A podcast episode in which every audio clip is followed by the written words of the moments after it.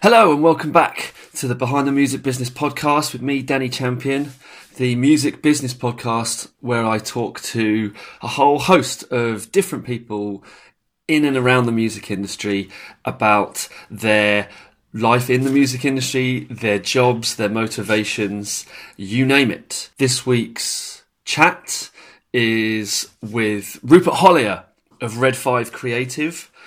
I've known Ru for a number of years since his time at Imagem that we speak about on the pod, uh, but he has now, well, just before we sat down to talk, he had branched out on his own, setting up a new business, Red 5 Creative, and we talked everything music supervision and music in film and everything like that. So those who are interested in this side of the business. This is a really, really interesting take, interesting insights in this area of the business. Uh, since the interview, uh, Red 5 Creative had, have actually completed the work on the films that he's mentioned, including Nomis and the BAFTA nominated feature doc McQueen with the score by Michael Nyman. McQueen is actually now available on Netflix, so do go and check that out. Um, Red 5 have also supervised a number of other films, including the Oscar nominated The Wife, starring Glenn Close, and are currently supervising a number of other projects, including Hell on the Border, which is a Western starring Ron Perlman, among others, a feature documentary on the Grand Theft Auto franchise, and the new Michael Winterbottom film. They've also recently completed a virtual reality project, which is something that I'm going to have to get him back on to talk about, uh, with Conservation International featuring Philippe Cousteau, which will be premiering at the Tribeca Film Festival. And this features bespoke music from an as yet under wraps electro giant. So watch this space on that one. Um, I think that one's going to be a really interesting one to look up when it comes out. Red 5 have also just entered into a joint venture with Atlantic Screen Group, and this plugs directly into their score funding model. Score funding is again something that we chatted about on the pod. So there's the introduction for this week. I'm going to shut up now so you can listen to my chat with Ru Hollier. Cheers.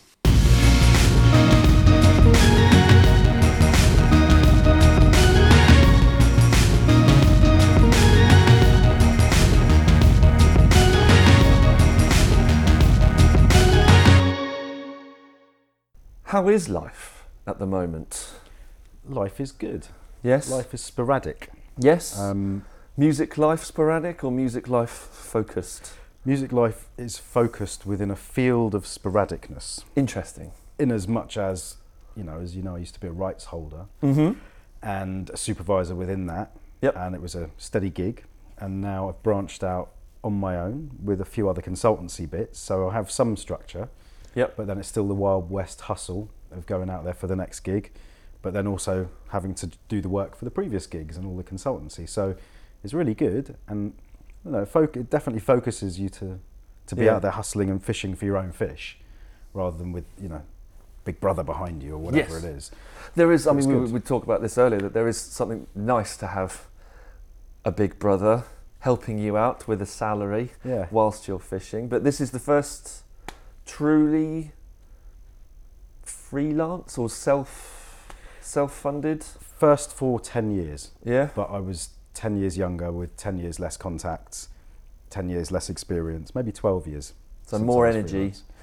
more energy, less Yes. direction. Right. Yeah, yeah, yeah. Or more energy for other things, anyway. What's it what's it like being a business owner in music supervision and sync at the moment? It's a very competitive market, Mhm. but with a relatively small field. And I think the reason, so I do it with a with a partner of mine who was actually my my old number two Yes. at, at Metropolis. Yes. So we're now equal partners in this business. I think because we both had, you know, obviously very terrible reputations before, but we, nonetheless we had some reputation. Good or bad, we could bring that into this business. Selling yourself short there a little bit. Well, a little, little bit maybe, but it's. I mean, just the work. We have a body of work that we can go into this new business and kind of legitimately say, look, we have done this, Yep. and we've done it as a duo, or we've done it as two individuals, and now we are together. So this is Red Five. This is Red Five Creative. Yeah, Red Five Creative started this year. started effectively on the first of January. Okay. with a few months pre-planning before, Mhm. which was really good. And we, I mean, we do all the kind of supervision stuff that you'd expect of a supervision company, but we run a we run a sync event, um, and we also do a lot of consultancies. We have two main ones, which is like sync and music strategy for uh, this one is a tech platform, um, but I also sit uh, in I hate that phrase, but kind of sit in a company which is a score funding company. So Right. Red Five have an agreement with this company. Now I consult for that company, but it means that Red Five can bring in score funding to film projects Okay. via this other company, which is great. So it's a good mix. So have, was was the specific idea behind Red Five to offer something ever so slightly different to the rest? You mentioned that it's a competitive market and all that sort of stuff. So it was definitely about finding a niche, finding a finding something different than just we'll search for music for you and we'll buy it Yeah, yeah. for you. We, we shall negotiate the choppy waters of licensing. Mm-hmm. Um, yeah, a- absolutely. And we knew we had to be. Listen, we're not reinventing the wheel, um, but I think the score funding, I think the consultancy side, and the event side absolutely sets us apart a little bit. But similarly, we're not go. You know, it's such a cynical world. The especially the the you know British sync scene. Having just been out in America last week and seeing all how that works, Right. you know, um, and everyone is, it's a cliche, but very open armed to it, and they do want to do deals. Here, it's, I find it very cliquey, very prohibitive. So, Elaborate on that a bit. Um, I think there is, uh, I think part of it is the just the, the general, general, I'm not being too picky here, but the general British diaspora in terms of just how we interact with people. I think the nature of the market, it's a lot smaller because we have a blanket license, so the licensing opportunities are smaller Yep. people, I think, whilst everywhere they jealously guard their clients, I think in a territory like America, I'm certainly not waving a flag for it, but it's so big and the because there's no blanket, the networks, there are so many placement opportunities, at least in Syncland. It's not as land grabby in a way. Right, you haven't got a lot of people scrabbling over the same the same thing. You've actually there's kind of enough for everybody. Yeah, and so it's not going to completely screw someone over um, if you're if you're placing some tracks in one of a million channels on one one Mhm. program. Whereas here, I think there are. I think you know, we are a kind of cynical, a cynical country. Um, I think London, especially where I'm based, is incredibly cynical, incredibly clingy to its own contacts and network. People are probably just rightfully so in some ways. You know, it's dog eat dog out there, um, but it's it's very difficult to get ahead in it. Um, so whilst Dave and I certainly aren't going out there waving flags, going, "Oh, we're, amazing, we do this, no one else does this," oh, it's just we just do more than just sync Yeah. because we are music people. We are music publishers and rights holders and former master owners and etc. etc. And we run this event, so we've learned on that side how to do things. So we, you know, we do bring more to the table. Put it this way: we wouldn't say no to pretty much any job. And I don't think anybody has the uh, can get away with turning things down No. these days, especially when you're when you're going into business for yourself. What, what's the first time of going into business, or at least for the for, for quite some time? What do you what what's what's it entail? What does your day look like these days? It depends. I mean, generally, the luxury is I might get a morning a week I can play with my child. Um, but you know, th- the flip side is that day on day, I, I feel more motivated doing it because whilst I'm not, you know, I'm still up very very early, but I'm not getting on the tube and running in at 8 a.m. to go to a desk. Mm-hmm. Uh, all the normal stuff that would come with that, I find myself completely more motivated to be making calls, finishing reports for clients. You're only as good as your next 10 minutes in some ways, Mhm. you know, or your next week. Um, the longer term projects have to be addressed now. So there is, there's always this self perpetuating urgency I'm finding with it, but it's not, it's not, it's bizarre. It's not stressful in a way because you're doing it for yourself. So the Yeah. thrill of the chase is there. We've been very lucky that we took a couple of jobs in with us and picked up some quite early. So one thing we haven't felt, which I'm expecting, is the pinch, and that will come, um, and that will probably change my my outlook on it, which it does, right? It does to, to everyone in every sector. Mm-hmm. But it's um, it is good. It is nice. It's empowering. But as I say, you know, if, if the jobs don't come in, then that's going to change. And So what's some of the stuff that's been been coming in? so we've um, so we've just we're just in the throes of finalising some placements and some well, we're doing the supervision on a movie called Nomis, which is an mm-hmm. American film with Henry Cavill, who was Superman, and Ben Kingsley, Right. which is a really cool job. It's like a seven and a half million Henry Cavill movie. with or without a CGI'd top lip. Uh, without a CGI top lip. Well, I think he has a CGI child in it. It's all a bit odd. He look he looks very. Okay. He doesn't. It's it's the polar opposite of like clean cut Clark Kent. Right. He's got like a very big beard and long long hair. Right. And looking beautiful, you know, Nice. and all of that. All of that, yeah, rugged. Present company included. Standard. Um, uh, it's, it's a it's a cool movie, man. So we're doing that. We're doing the new Alexander McQueen feature doc, which is as every director of a feature doc would say, but it's in the style of an Amy or a Senna. It's that type of Right. That's that side of the field, Mhm. uh, which is all about Lee McQueen, Alexander McQueen, the the um, the the, uh, the the fashion designer. Mm-hmm. Um, one thing I won't say yet is who the composer is on it, but that's been, let's say, a very interesting journey. So those two projects, both for want of a better word, film projects. Mhm. One's composer led, the other one's music supervision, so finding individual placements Yeah. for, for commercial tracks rather than finding and working with a composer or doing a bit of both. Um, on these two projects, you're absolutely right. They're both quite separate, but Mhm. we do do all of it or 1% of it. It depends what the film requires. So, Nomis, when we came to that project, it already had a composer on board and everything in place. Um, and they just needed pure supervision in its most pure commercial license form. Right. So, it's like doing a search. I mean, very interestingly, he um, I won't reveal too much just because the film's not out, but there is Yeah. a there is a scene towards the end, and, and think you know, Silence of the Lambs in the house underneath the you know where that kind of stuff. Um, big crescendo. There needs to be some very odd music in there, and it's very specific to a time of year and all of that. And you know, that cue is completely nailed on that it needs to be something very specific. They don't have the specific song in mind, but they know exactly what kind of song it has to be. Uh, that song also needs sound design all over it, Right. which will be, you know, that as you well know, that is a minefield when it comes to clearing rights because not only are you trying to clear the rights, you're trying to clear them with a load of sound design done on top, which isn't normal. And people Mhm. see dollar signs, and the budget is quite restrictive even for a decent US indie. And then the other three cues in this job are just he doesn't give a shit. He's like as cheap as possible.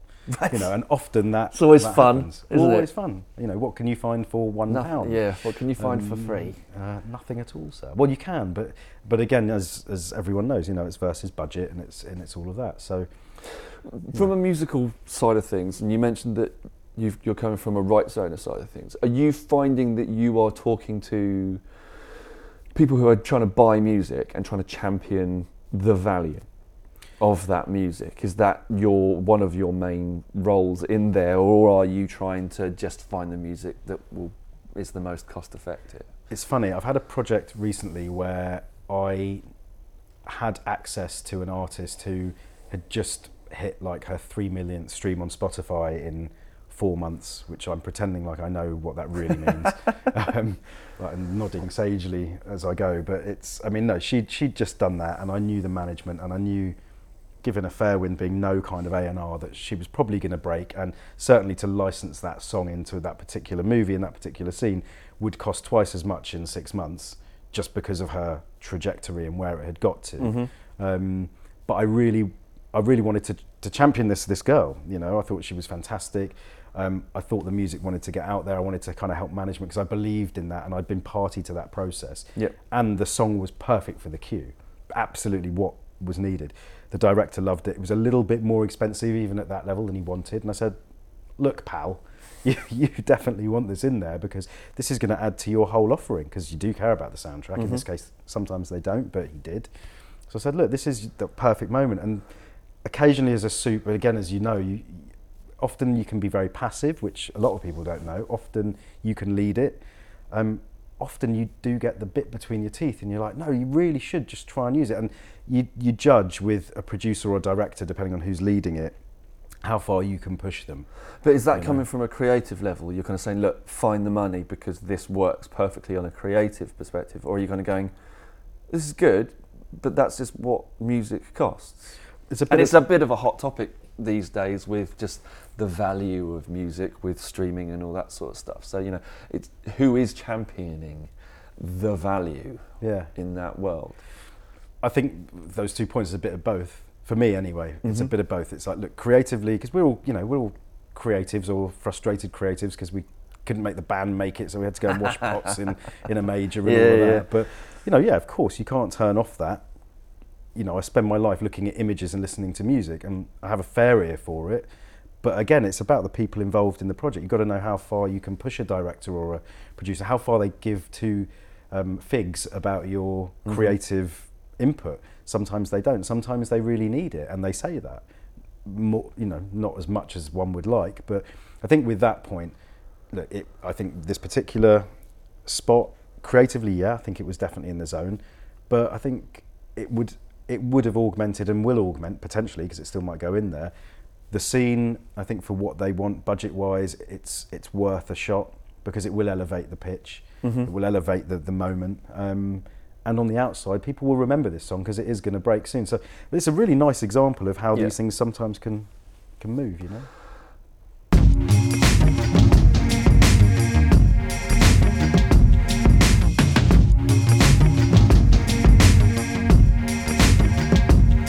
Are your relationships with the film industry via, you've mentioned producers and you've mentioned directors.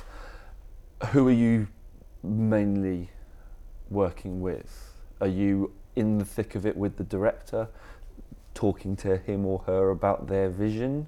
Or is it more on the kind of the you know the producers side of things, the the fixers, I guess. Right, we need music now.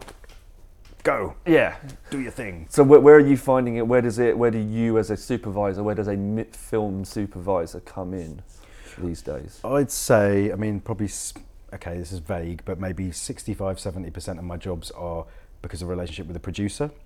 Um, in fact, I'd say the initial jobs are, initi- are initiated because 90% through the producers. Yeah, Um, then when it gets onto it, I'd say that goes down to about 70% with director-led projects.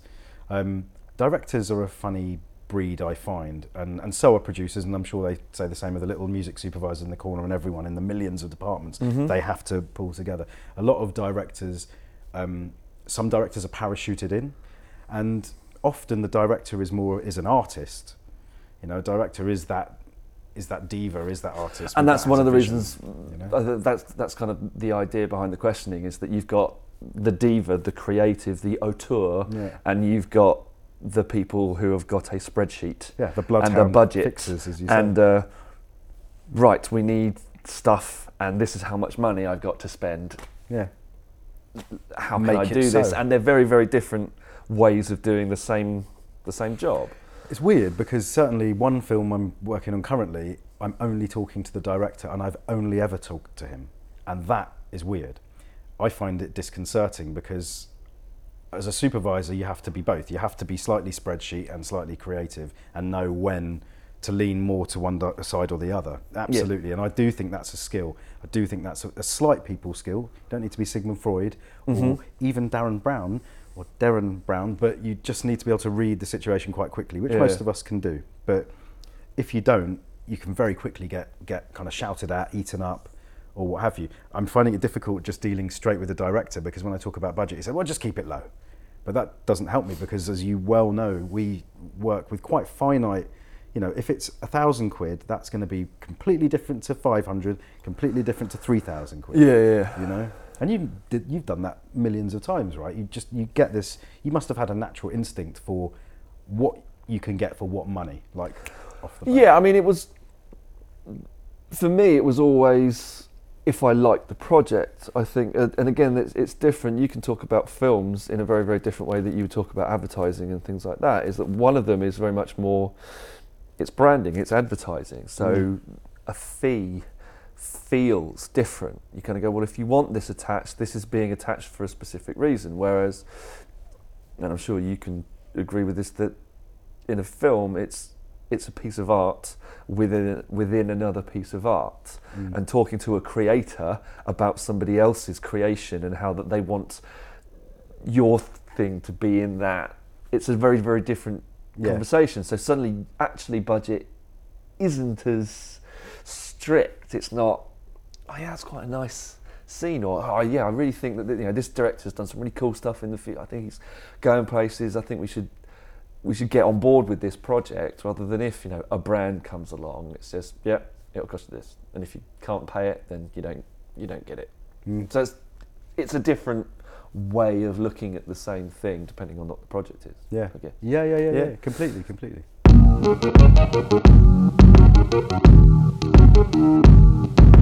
What, what does a music supervisor need in their toolkit, in their toolbox? In there, in there. For, for you personally, I, this is when I, when I talk to multiple supervisors, I want to see if, if there's a unified way of looking at this very very in vogue part of the music business these Mhm. days. Mhm.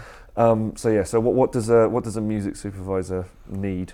What do you need? You need. Um, I think maybe a few people will say this. You definitely need. First of all, you need a thick skin, and you have to realise um, that you are going to be blamed, smashed, loved, poured, um, as in pour with claws, um, all over. You are the fall guy, as all heads of department are on a film. Um, if you get something right, amazing.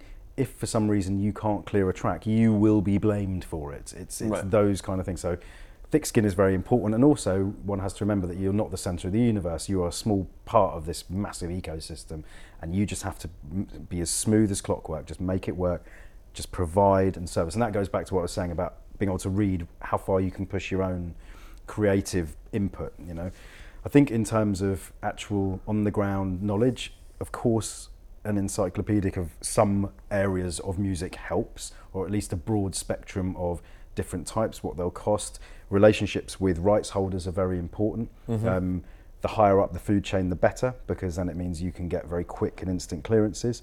Um, I have some decent relationships on that side, others not not so good.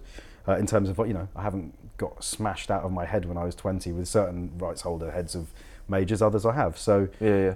those kind of relationships are very important, and that's that's the long game. You know what I mean? But I think that kind of thing, um, knowledge of of music generally is obviously going to help a music supervisor because you can move very quickly from genre to genre, be able to spit fire out and you know rapidly give suggestions, budget analysis, exactly you know what what range songs are going to fall under. Um, How do know. you learn that? Sync is made up. Sync is a completely made up thing. It's it's it's. A, Is that helpful? um, it can be. I mean, certainly, I remember being you know part of a big major rights holder and putting my finger in the air when the phone rang, just going, well, how much do we feel like we're charging for that? You know, How do how do buyers feel um, about that? again, it depends because you've got to read who the buyer is and what the brand. You know, if if you're ascertaining that the brand is a brand that may have a lot of cash, or you certainly a better way to do it because the big brands often don't, as you well know, have a lot of cash for their music, um, which is why score funding works so well for us. But often with a brand, you've you kind of got to see if have they got a big turnover in the past, especially in advertising. Have they done a lot of these briefs? What have they paid for before? Because it's effectively based on the notoriety of the artist, the notoriety of the song, how famous it all is. You know, Van Morrison doesn't need me to say this. Like he's notoriously grumpy. Um, he still does sync, but you've got to go through that that whole process. Um, but sync is is made up. You stick your finger in the air. I think if a band is about to break and there's a big A and R bun fight over it, that pushes the price up. Mm-hmm. In terms of the actual price, it's different in the UK because of the blanket. So we're not dealing out the syncs in the same piecemeal hand over fist way that they are in the States or even like Brazil, for example. You know, so many programs over there, all that need licensed music, and it all has to be paid for. Different level of fees, but I'm, I believe from talking to the PRS recently that Brazil's blanketed. no, Yeah. no way. The Okay. big the big TV channels. Anyway. Globo and all of that. Yeah, I think so. Okay, okay, It's something that I've learnt recently. that's great. Yeah. That's good knowledge. Thanks, man. No, that is bloody. You are welcome. Ah. No, that's really good. But that, but that's the point. Like big territory, suddenly those jobs will shrink. And mm-hmm. I know a few sync teams on the ground in Brazil, and they they traditionally did quite well out of sync because there were almost European American rates, whereas PRS royalties were down, obviously. Yeah. Um, but yeah, in terms of how you validate the a quote, it's very hard. I mean, there are some bands that you just know won't get out of bed in inverted commas for less than hundred grand. Well, but this is, I, I remember being at the, maybe even the first sync sessions that you held in Chiswick a few years back, and this was a topic of conversation. Yeah, I remember one of the supervisors just saying that, that brands, that music users don't like the fact that there is not a price list. yeah. That there is not a thing where music costs this. Go It's- use library. music costs whatever I think it costs that day. And is that a good thing? Again, as you know, it's it's the media terms are everything. I think that there's two examples of this. I mean, on one side, library music, rate carded, go for it all day long. I know loads of directors that are lazy, so they will go to certain libraries and just go, well, I'll just get it off there. It's also getting a lot better. It's it's a, it's amazing. it, it's it's it's where sync was ten years ago. It's like the Wild West. People are going, oh my god, I'm gonna make these, co-" and it's, it's fantastic. And you know, we both know certain libraries out there that are doing really well with great teams, and they're proper musicians involved, mm-hmm. actually making music as well as as producing and all that. The the actual question on commercial license, I'd say it spins two ways. And I'll give you a really example I like. So often I have to explain, mainly to directors, sometimes to producers, weirdly more to directors, why I need to reveal to the rights holder what the total production budget is of the film.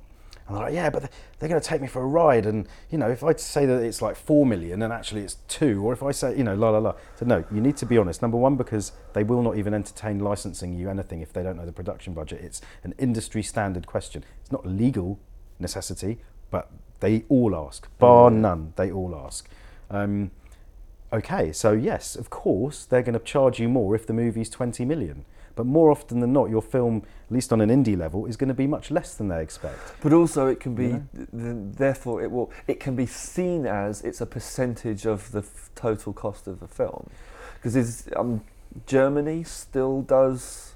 I think it did back in the day anyway. Fees based on a percentage of the production cost of of the thing. So it wasn't a stick a finger in the air and pick a pick a number out. It was a okay. Your project is costing you X. Therefore, the music for your project Yeah.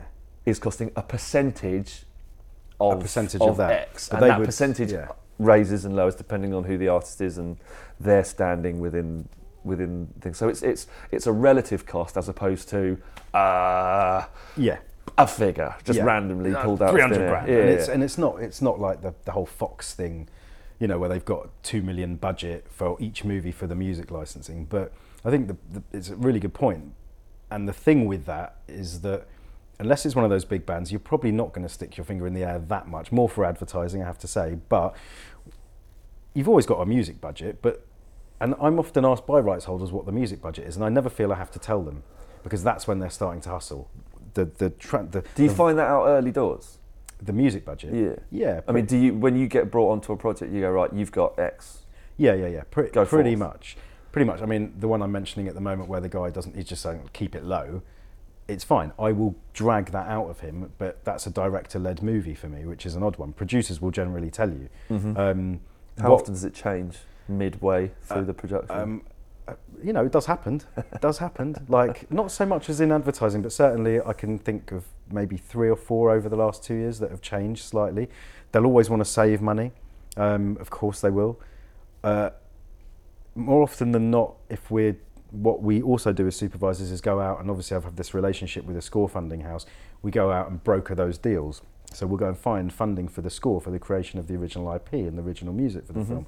That is often very above board done on a percentage of the total production budget. So it'll like be 0.8% up to 1% of the total production budget is what a score funder should probably be looking to put So in. talk a bit more about score funding for those who don't necessarily know what the hell that is. So like the, ba- the yeah yeah absolutely relevant question. The the the um the basics of it are, and you'd be surprised. Like even on massive Hollywood movies that aren't studio films, Right. like, not studio films. Studios always pay for their score.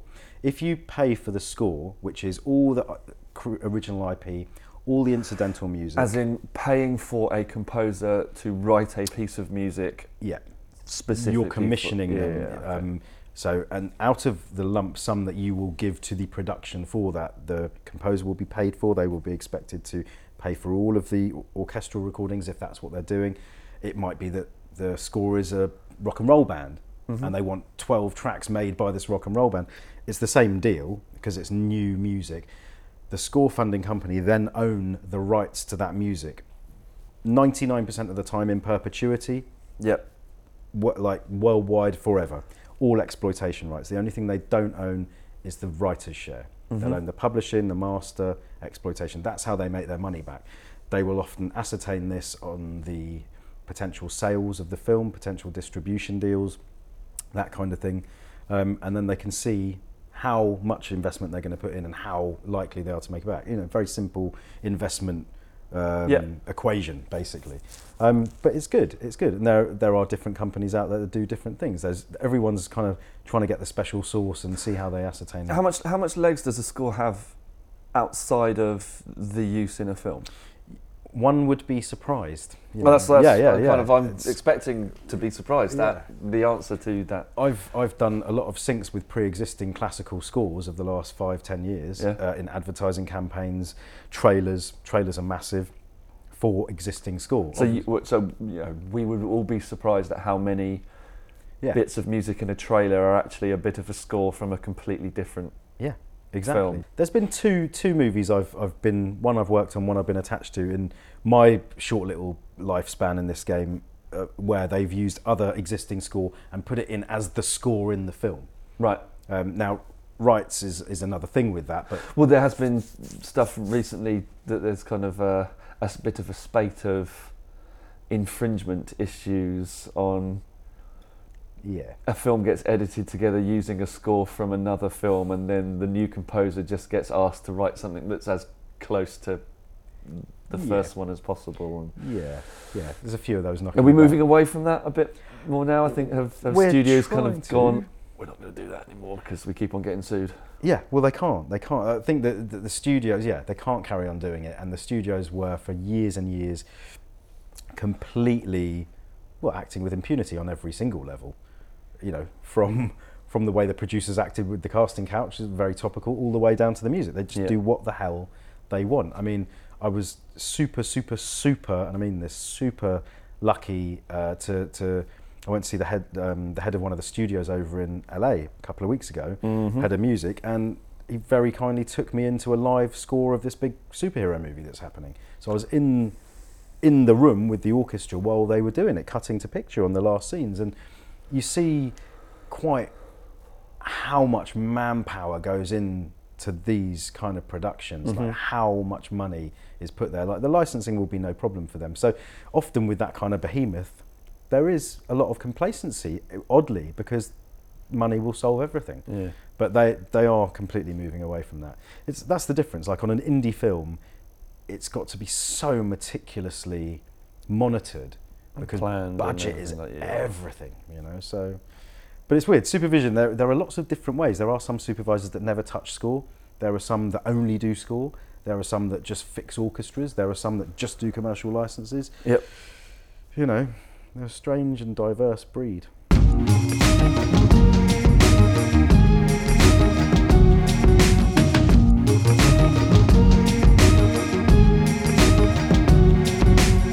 Did you always expect to be in the music industry? Yeah, I think so. I think so. Um, Are you one of those people that from the age of 10 it was going to be something music related that you did for the rest of your life? You just didn't know quite what that was? Oh, look, I wanted to, without doubt, and I still do, wanted to be Indiana Jones. That was pretty much Standard. what I needed to be. I didn't want to be an astronaut or a fireman or anything else. I just wanted to be Indiana Jones because in '82, I think I saw Temple of Doom, or '84, I think it came out, and I was about six, so I was prime. But no, my dad was a musician, and in my little my little tiny room was his studio, so I'd look up at his old Fostex and his reel to reels and all of that. Mm-hmm. Um, I loved music from that age, from like six, seven. Started playing guitar when I was like 10 or 11. It was kind of forced on me. Had loads of music around the place. So, yeah, I kind of, it was just almost like a preordained part. I wouldn't have been able to not do it. And then I knocked about in a band for years.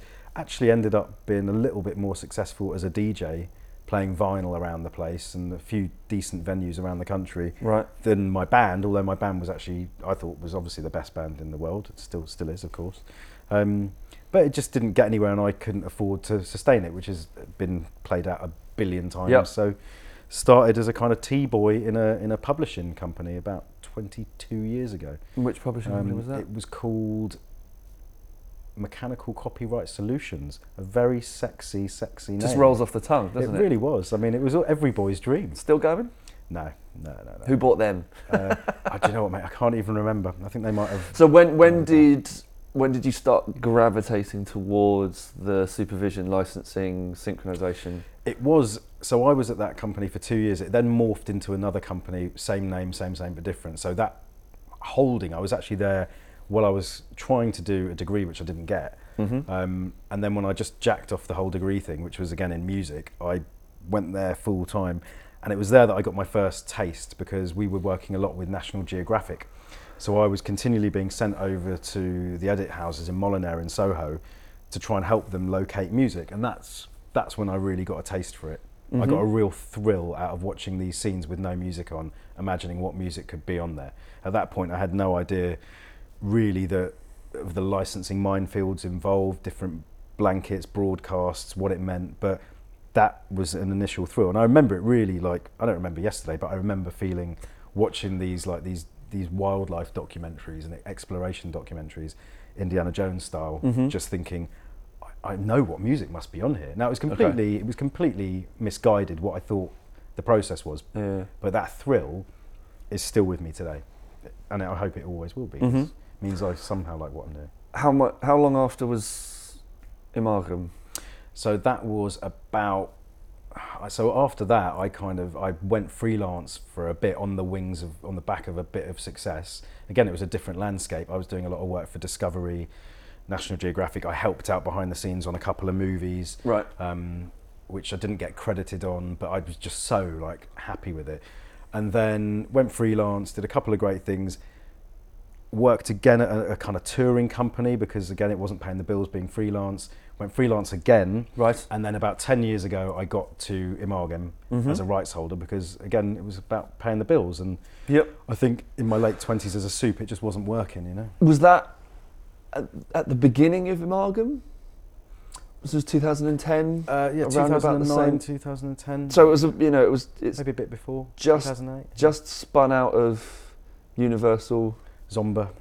Yeah. Well, it's spun out of BMG, Uh, BMG, publishing yeah. after B, after Universal bought it. Yeah. What was it like being at quite a big company that was very very new? It was cool. My email address changed within a month of being there. I was very proud of my Boosey and Hawkes email address, but then that went the wayside. It was great. I think it was the team was relatively established when I got there, but it changed very quickly. the The hierarchy was brilliant. Um, my boss was amazing. Um, uh, you know, they were really great people. Um, you know, my, my line manager was has become one of my best friends. You know, the, the team was amazing actually, and they're all off now doing different things, all heads of department at different places. We had that kind of. We were quite lucky because we are all still mates. We had that. Hey, we got the band back together kind of thing when we get together because we were very lucky. We had great new copyright. There was the thrill of the chase Yep. we were i think something like that is great because people aren't jaded by you because you're this behemoth that's been around for years but you are big enough and have enough catalogue that you can knock on anyone's door and they'll find you relevant Mm-hmm. as a rights holder trying to get sync placements because you've just got some blimmin' brilliant tunes Yeah. um, and you can only be as good as that you know you can only be as good as the currency and it was nice you know we were all learning off each other and we had different styles of attack and you know you can be a bit more fluid because it was a major label i'd say spiritually but it was certainly an indie yeah. technically and, and spiritually as well so Mhm. Yeah, it was great. It was great. We really enjoyed that time. It's nice having a big, diverse catalogue to go out and try and find placements for. Mm-hmm. Um, What do you What do you think of the the landscape in music publishing these days? it's very hard. Everyone wants to buy an off-market catalogue. Um, everyone wants to own a large churn before they can go out and then develop artists. I think I do feel that artists, well, certainly through managers who are about to break it, and if they've got A and R sniffing around, they will generally understand the importance of publishing. Obviously now, everyone and their nan talks about sync. Um, it's ubiquitous. Whereas ten years ago, again, as you well know, it was we all knew what it was and everyone needed to do it, but it wasn't spoken about in the mass generic terms that it is today, like, Yeah. without doubt. Um, but it's great because you know I think like production music and library music is taking that thing. Like people that know they were on the ground with it five, ten years ago, and it started that change with real music and real musicians, etc. Mm-hmm. But the landscape is is interesting. There's a lot of acquisitions going on, especially with the majors, as we all know, and they're just going out and buying up what they can. And obviously, you've got something like Roundhill, who are f- based on kind of old school family money, and they just came in and they bought, you know, they bought Carlin, um, Mhm. and now they are a massive major with it overnight. Um, a fantastic old publisher and label like Concord came in and bought Imagem. Yep. Um, and that's a great marriage. And I think those kind of indie companies need to be refreshed every 10 years or so, which is what, what has happened in that case. Um, but it's a competitive market. And as, again, you know, all the sync teams, you're always rolled out when the A&R bring in a new artist they want to sign. So what can you do for them? Oh, we can. There's nothing we can't do. I mean, I, I basically. I can send emails. Oh yeah. I've got this database, Yellow Pages over here. It's really cool.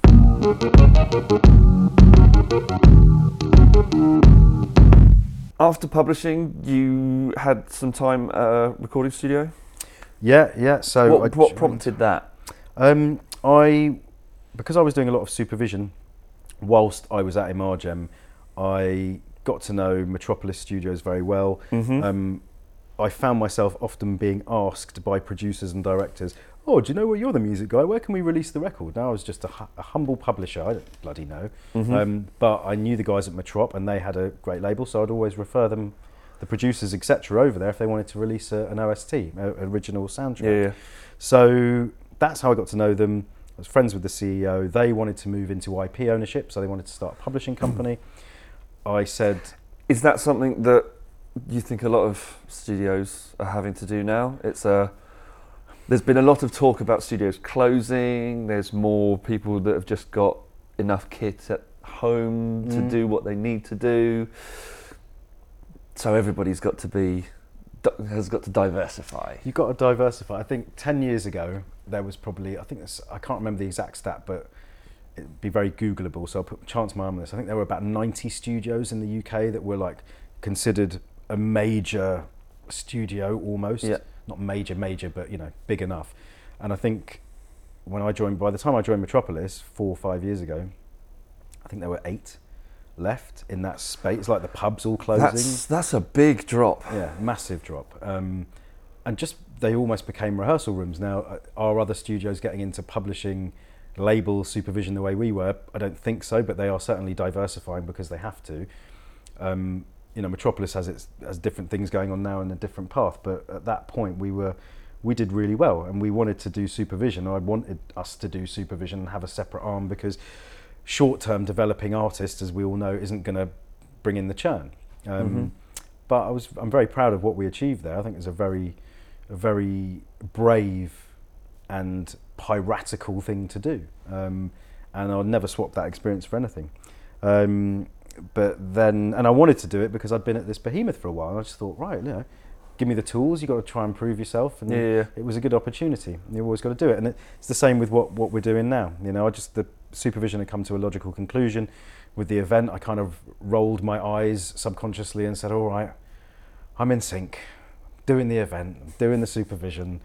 You know, I've got this this um, a great relationship. I sit on the on the board actually of this um, of this school funding company now, and and it works very well with my creative agency, and vice versa. Um, it's the same conversation effectively if I'm selling something or our Mhm. wares. Um, So it's really cool. I like it, but you know, we'll see. We'll see that these things always ebb and flow, and I think being able to predict is great. So having our event at the end of the year that's coming up, and having the you know the consultancies that we do, this enables us to do what we really love, which is supervise movies. Mm-hmm. But that's not always going to keep the wolf from the door, as we No. all know, and we were talking about before. So you know, but it's good times Yeah. now.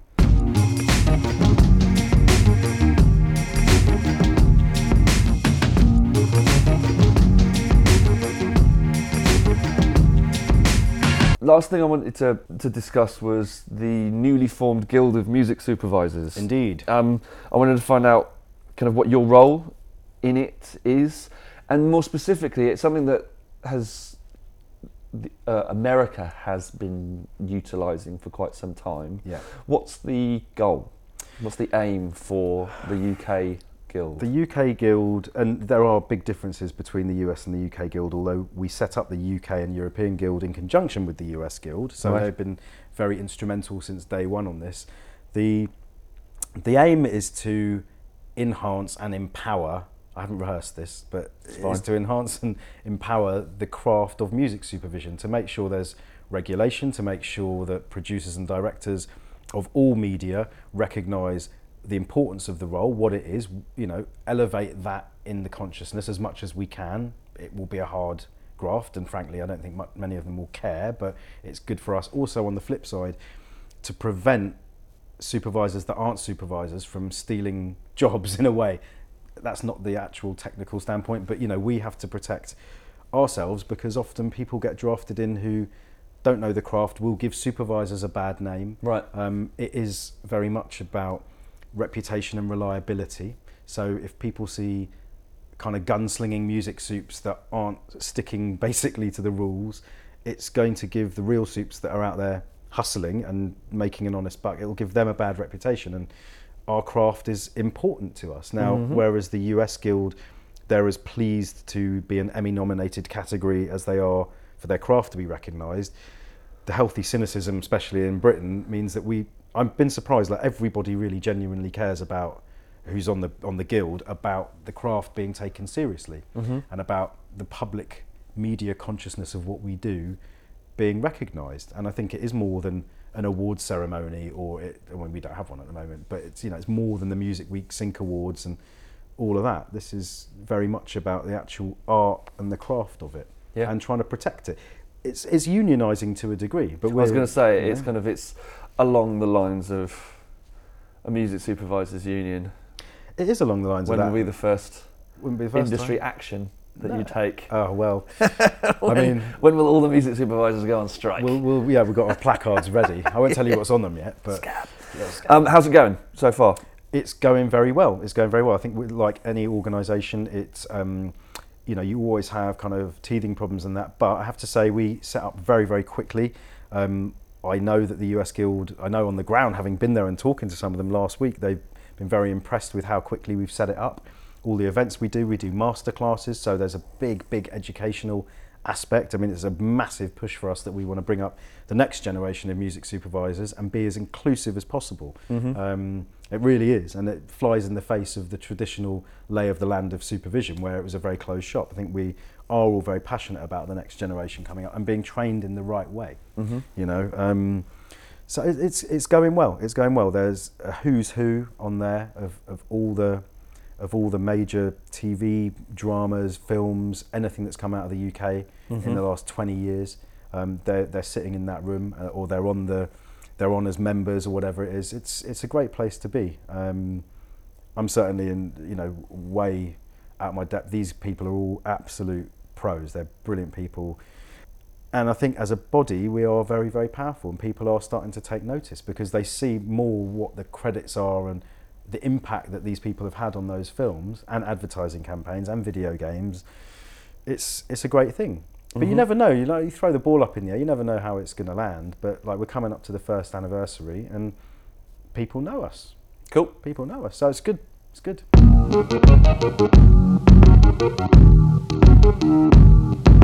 What does the music industry look like to you? it looks like a vast, massive octopus with mutant like double tentacles. He's gone literal. He's gone literal. He's done it again.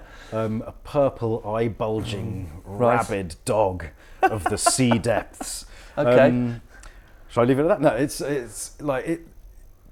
I think you, for us, and again, I'm very, you know, it's a very selfish centric kind of view, but we're trying to be very nimble. You've got your behemoths and your pillars and these sausage machines, and they do what they want, and that that will never change. You mm-hmm. know, from the from the day I saw something with Frank Zappa the other day. It was a talking head of him in 1993, just before he died, and he was talking to camera, and the interviewer might have been Rolling Stone or whatever said to him, "What does the music industry look like to you?" And he said, "Well, look, it's run by fat guys with cigars." And then the guy said, Yeah, it was the same for you in the 60s, wasn't it? When the mothers of invention were around. He goes, Yeah, but my fat guys with cigars weren't scared and they had a load of money that they would put on any young band going and they took risks. The difference is your fat guys won't. That was 24 years ago. And I, I think there might be a slight shift, like we are on an upward curve. Mm-hmm. Streaming, now people understand it and understand how to monetize it. There is real talent out there. There are certain guitar led male artists out there who I can't stand, but actually, at least they can play the bloody guitar. You know, so you have to kind of take some semblance of, Yeah, yeah. of positivity from it. Um, I think we've learnt from the whole digital, it's taking ages to catch up with the digital revolution because now people are solving problems quickly as they come up um, in terms of media and how you monetize stuff.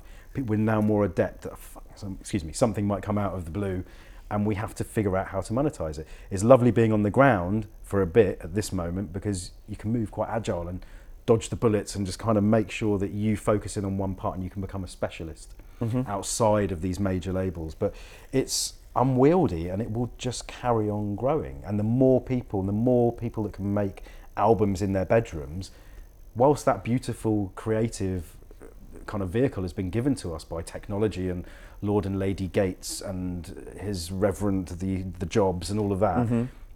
Honestly, it just makes it the playing field even more packed.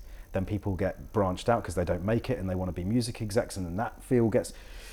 So it will just, it's like a massive snowball, um, but it's exciting. And with more diversity and more people on the ground making music, comes more ideas. Mm-hmm. You know, it's very hard not to get jaded and to just stick your head in a hole of music that you like. And I think the best execs out there, the best supervisors, and the best people are people that always keep their ears open for new music. And you'd be surprised how many people don't in the game. You know, there's a lot of people that don't want to talk about music after five o'clock. so, you know how it goes. Yeah. But it's um, it's good, man. Nice one. Cheers, Dan. Cheers. Thanks a lot. Nice one.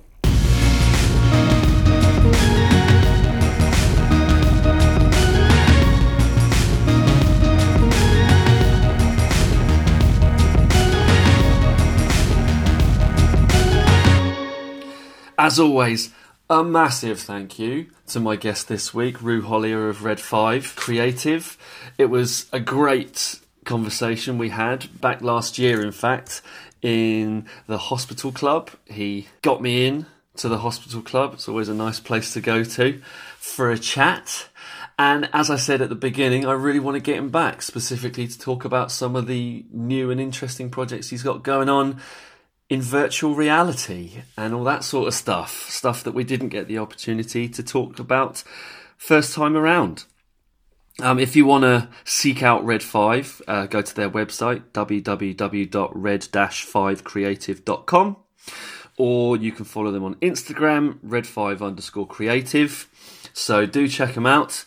If you're interested in getting in touch with Rue, uh, by all means do that via the podcast. So get in touch with me at the podcast at behind the business pod at gmail.com. Find me, find us on Instagram at behind the business pod, and alternatively follow me on Twitter at Danny Champion. That's all for me this week. Again, thank you very much for checking out the podcast. If you do think this will be interesting to anybody else that you know, do pass it on. Do tell friends, do tell family. Not sure why you would want to tell family, but hey ho. Um, until next time, thank you very much, and I'll speak to you soon.